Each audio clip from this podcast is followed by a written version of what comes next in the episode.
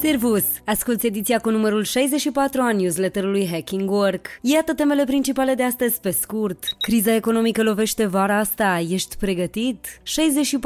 64% dintre noi plătim datoria digitală cu sănătate și timp. IT-ul românesc încep disponibilizările în masă și firme mari își iau tălpășița. Venitul de bază garantat, soluția de compromis în traiul cu roboții, învățământul intră în grevă. Orice Monday devine blue. Eu sunt Ioana Sabu, iar tu asculti ediția 64 a Hacking Work News. Să-ți fie de folos!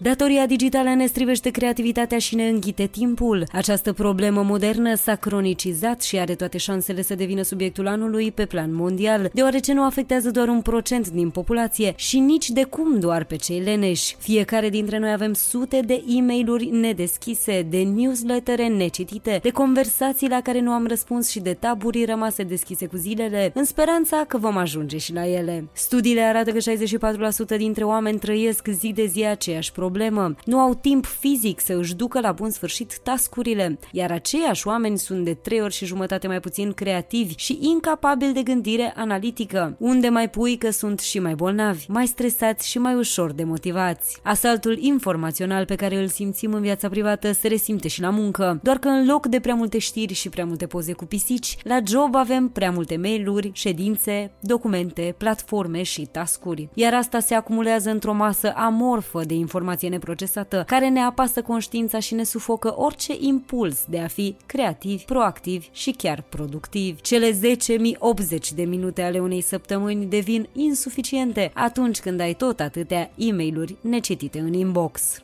IT-ul românesc, efect de domino, firme mari se închid, specialiști își pierd joburile. Tehnologia din România a preluat cu efect întârziat trendul giganților mondiali, însă efectele dificultăților financiare din ultima perioadă, cumulate cu previziunile sumbre ale recesiunii ce ne bate la ușă, au creat contextul perfect pentru disponibilizări în masă și chiar falimente. După ce Telenav a decis să pună lacătul pe sediul din România și se estimează că va renunța la aproximativ 300 de angajați până la finalul anului, se pare că și alte companii cu renume agonizează. Angajații trag concluzia că și Endava își creează contexte de a se scăpa de oameni, începând cu cei de pe bench. Un întreg thread Reddit fiind dedicat acestui subiect. Însă este departe de a fi singura firmă care își păstrează acum doar talentele absolut indispensabile. Vin vremuri grele pentru toată lumea, dar este pentru prima oară când industria software e prima lovită de o criză economică. Cele mai câștigate în perioada ce vine vor fi probabil probabil companiile ceva mai mici, care își vor permite să pescuiască din piață talente valoroase, devenite brusc disponibile. Incertitudinea economică ar putea tempera de asemenea așteptările financiare ale specialiștilor, iar efectul de domino nu se oprește aici. Cum forța de cumpărare din marile hub tehnologice ale României, spre exemplu Clujul, este principalul factor de influență pentru piața imobiliară din zonă și prețurile din acest sector ar putea scădea.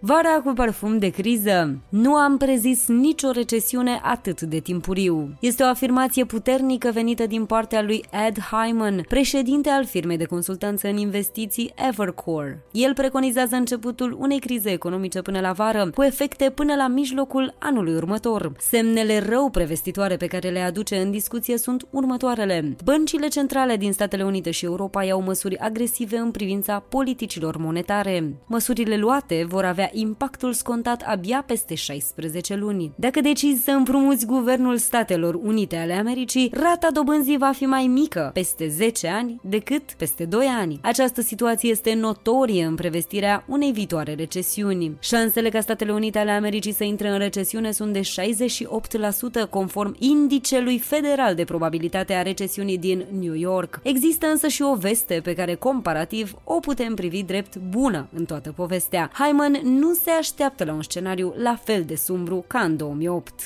Inteligența artificială va schimba piața muncii și conceptul de salariu. Se cere intervenția guvernelor. Mustafa Suleiman, cofondatorul companiei DeepMind, avertizează că autoritățile trebuie să intervină și să ofere reglementări clare în sectorul noilor tehnologii, dar și o formă de ajutor, cum ar fi venitul universal de bază necondiționat, susținând că inteligența artificială va afecta o mare parte din angajații care lucrează în domeniul cunoașterii, dintre care primii loviți vor fi cei din Statele Unite și și Marea Britanie. În martie, Elon Musk, Yuval Noah Harari și Steve Wozniak se numărau printre liderii care cereau amânarea cercetării avansate în domeniul inteligenței artificiale. Acum un lucru devine tot mai clar. Progresul tehnologic nu poate fi oprit și cel mai probabil nici măcar încetinit. Însă legi adaptate acestei situații fără precedent și eticii AI ar trebui inventate, dezbătute și implementate în scurt timp.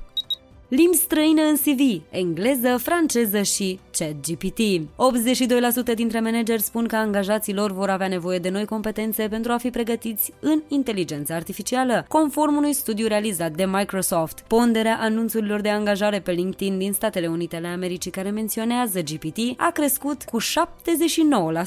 Nu este niciun secret că asistenții AI pot accelera sarcinile repetitive și pot elibera timp oamenilor pentru o muncă mai profundă, dar nu este ușor să-ți găsești resurse să explorezi, să înveți autodidact și să descoperi cea mai bună modalitate de a utiliza tehnologia în avantajul tău. Utilizatorii care nu sunt familiarizați cu aceste instrumente ar putea deveni rapid frustrați atunci când durează mult prea mult să obțină rezultatul corect sau când văd că chatbotul bate câmpii. Iată ce spune Harris Butt, șef de strategie și design de produs la ClickUp. Citez, calitatea inteligenței pe care o veți obține prin intermediul inteligenței artificiale va fi pe măsura capacității de a o instrui pe baza a ceea ce cunoașteți voi. Am încheiat citatul. Este esențial ca angajații să învețe când să folosească inteligența artificială, cum să scrie sugestii, adică prompturi potrivite, cum să evalueze munca creativă și cum să verifice dacă există prejudecăți.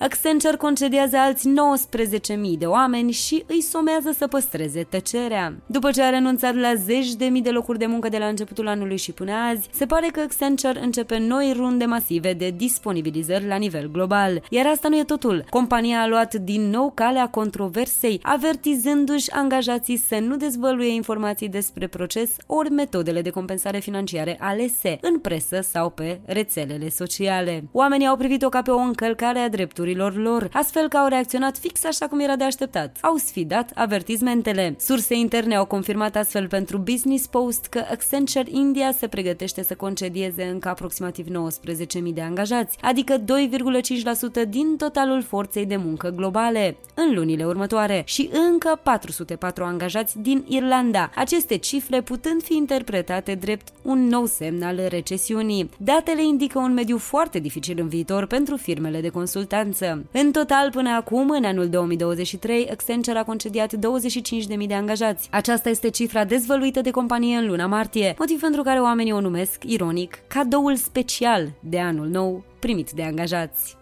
Concediații și demisionații nu pleacă niciodată singuri. Ca angajat îți pui inevitabil întrebări atunci când vezi că alți colegi părăsesc firma, indiferent dacă e vorba despre concedieri sau demisii. Iar anumite circumstanțe te pot chiar determina să îți faci și tu bagajele. Aceste circumstanțe au fost analizate de profesorul Sima Sajadiani de la University of British Columbia. Iată la ce concluzie a ajuns acesta. În cazul demisiilor, următorul val de persoane care pleacă benevol urmează după aproximativ 3 luni. Dacă vorbim vorbim despre concedieri, perioada se scurtează la sub o lună. Plecarea voluntară a performerilor este un semn de se poate mai bine pentru restul angajaților. Ei vor căuta pasiv oportunități mai bune pentru ei. Concedierea unor performeri fără motive clare îi determină pe restul să plece din proprie inițiativă, pe când concedierea celor leneși, abuzivi sau care îi deranjează pe restul crește șansele ca oamenii cu adevărat valoroși să rămână în echipă.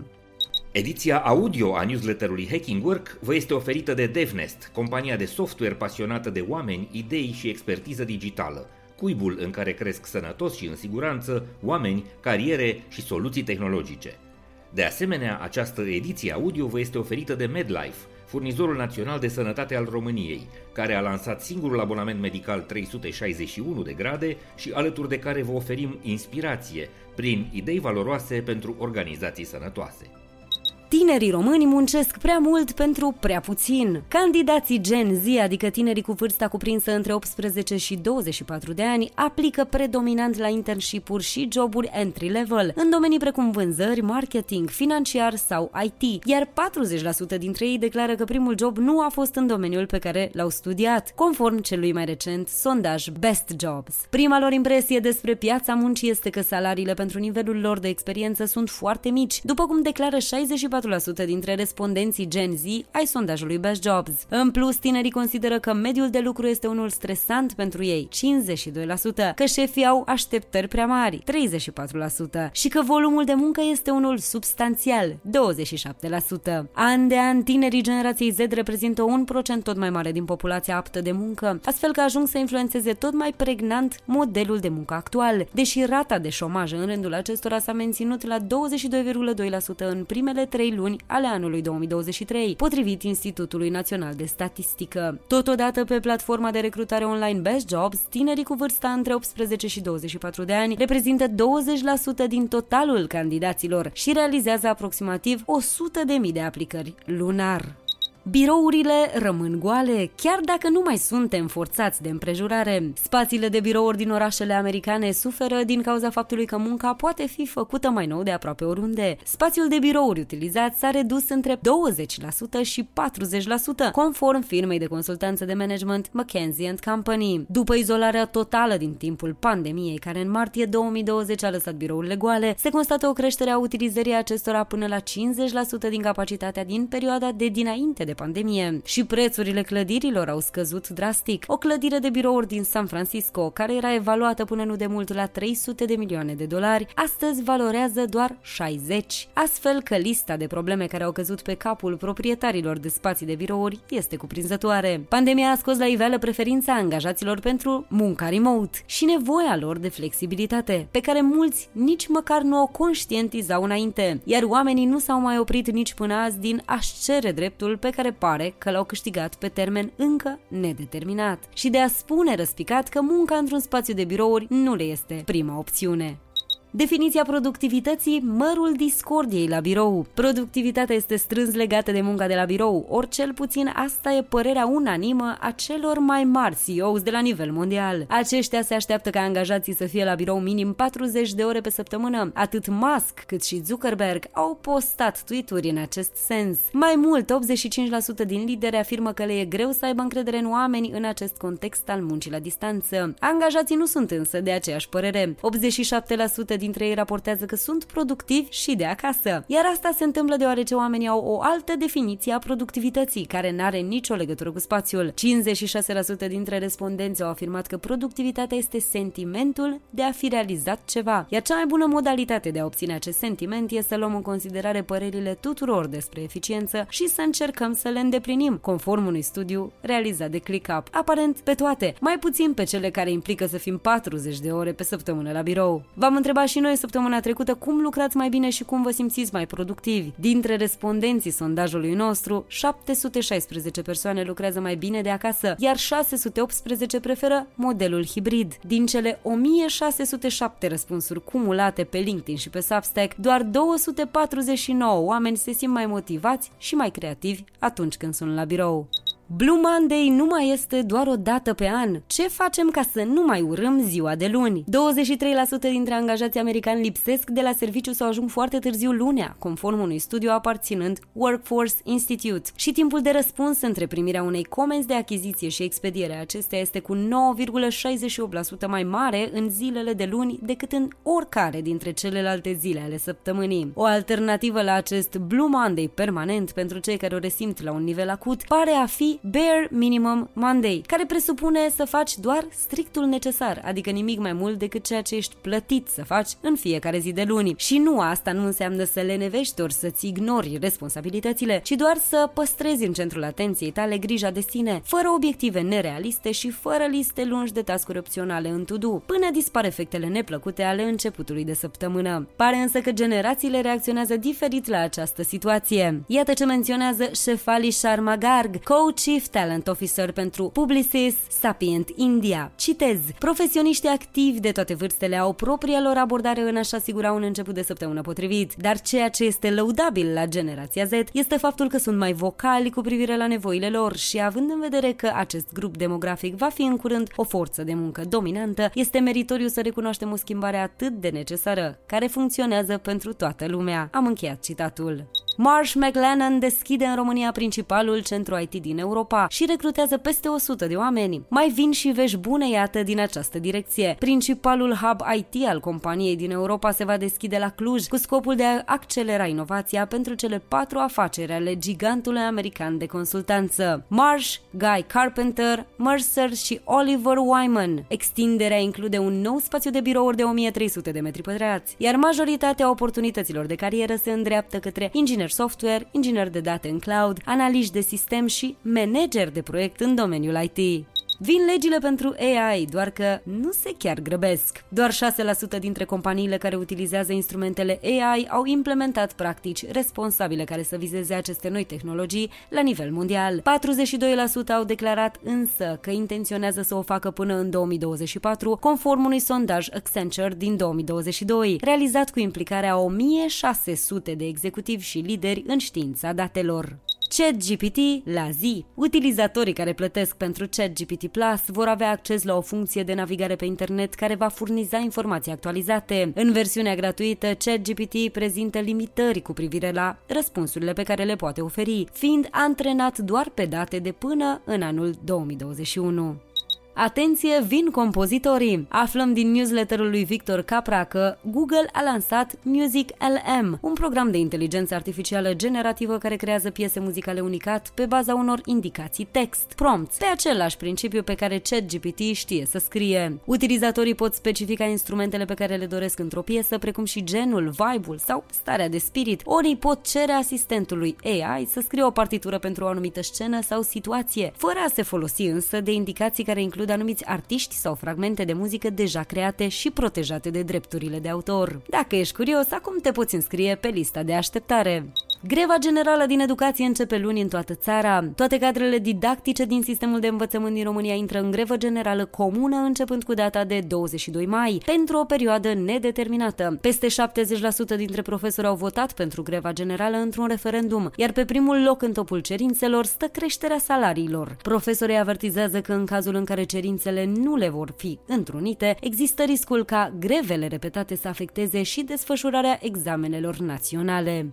Google va șterge conturile neutilizate ca parte a eforturilor de a preveni amenințările la adresa securității. Acțiunea va începe din luna decembrie și vizează conturile Google inactive și conținutul neutilizat în ultimii doi ani din Google Workplace, ce include Gmail, Docs, Drive, Meet și Calendar, precum și YouTube și Google Photos. Modificarea politicii se aplică doar conturilor Google personale, nu și celor pentru organizații precum școli sau companii. Anul acesta Microsoft nu va majora salariile pentru angajații cu normă întreagă și va reduce bugetul pentru bonusuri și premii în acțiuni, deși anul trecut compania promitea creșteri salariale pentru toată lumea. Norvegienii caută muncitori români. O companie din Norvegia este în căutarea 70 de muncitori sezonieri care să se ocupe de primirea, sacrificarea, procesarea și ambalarea crabului proaspăt, care ulterior este vândut pe piețele internaționale. Compania oferă bani de chirie, două mese pe zi, dar principala condiție este ca angajații să cunoască limba engleză. Vodafone a anunțat concedierea a peste 100.000 de angajați. Disponibilizările vor fi realizate treptat pe o perioadă de 3 ani. Motivul principal al concedierilor este reprezentat de o scădere de 1,5 miliarde de euro pe care compania o prevede în acest an.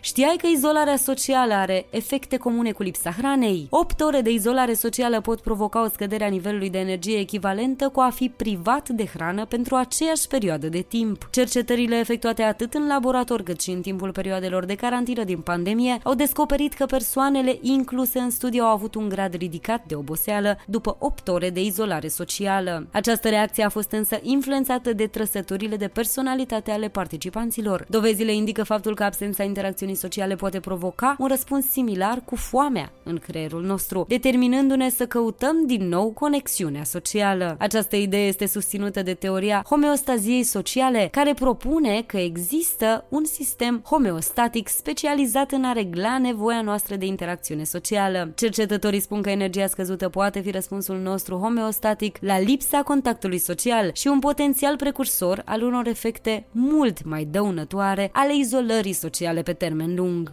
Asta a fost tot pentru astăzi. Dacă ți-a plăcut Hacking Work News, trimite acest link și prietenilor sau colegilor tăi. Pentru concursuri, caricaturi și resurse video care nu pot fi transpuse în ediția audio, accesează cu încredere versiunea scrisă a newsletterului. Ne poți citi pe hackingwork.substack.com. Găsește episoadele noastre pe YouTube, Spotify, Apple Podcasts și toate platformele populare de streaming. Ne poți scrie pe news hackingwork.ro și vom fi de fiecare dată bucuroși să îți răspundem. Eu sunt Ioana Sabo și îți mulțumesc că ne asculți, ne citești și ne rămâi aproape, ca să mergem cu toții mai fericiți la serviciu, nu la scârbiciu. Ne reauzim la newsletterul viitor. Servus!